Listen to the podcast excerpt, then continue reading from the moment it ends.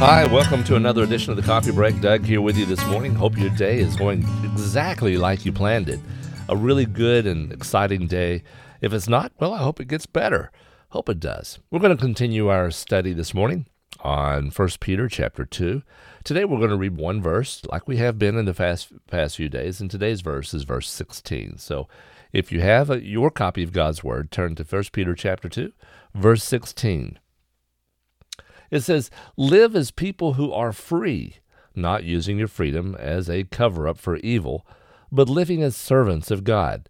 Honor everyone, love the brotherhood, fear God, and honor the emperor. Now, we're still under this whole idea of obeying the law, the law of the land, as long as it doesn't conflict with God's law.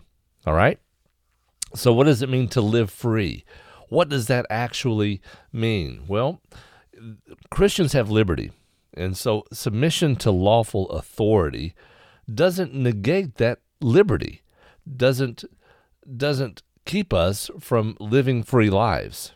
So we should obey the civil laws that's been put before us, not because of fear, because doing so is God's will.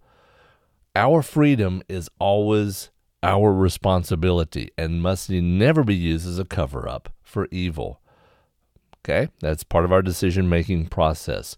We truly enjoy freedom when we live as servants, when we obey God and live as servants. Servants of who? Servants of God.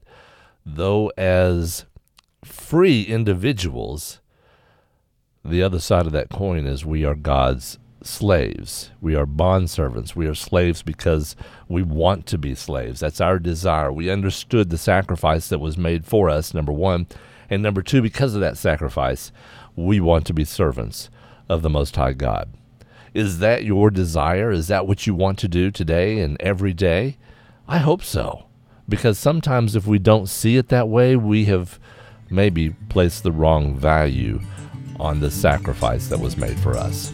So think on these things, and we'll talk to you again real soon. Thanks, and God bless. Bye bye.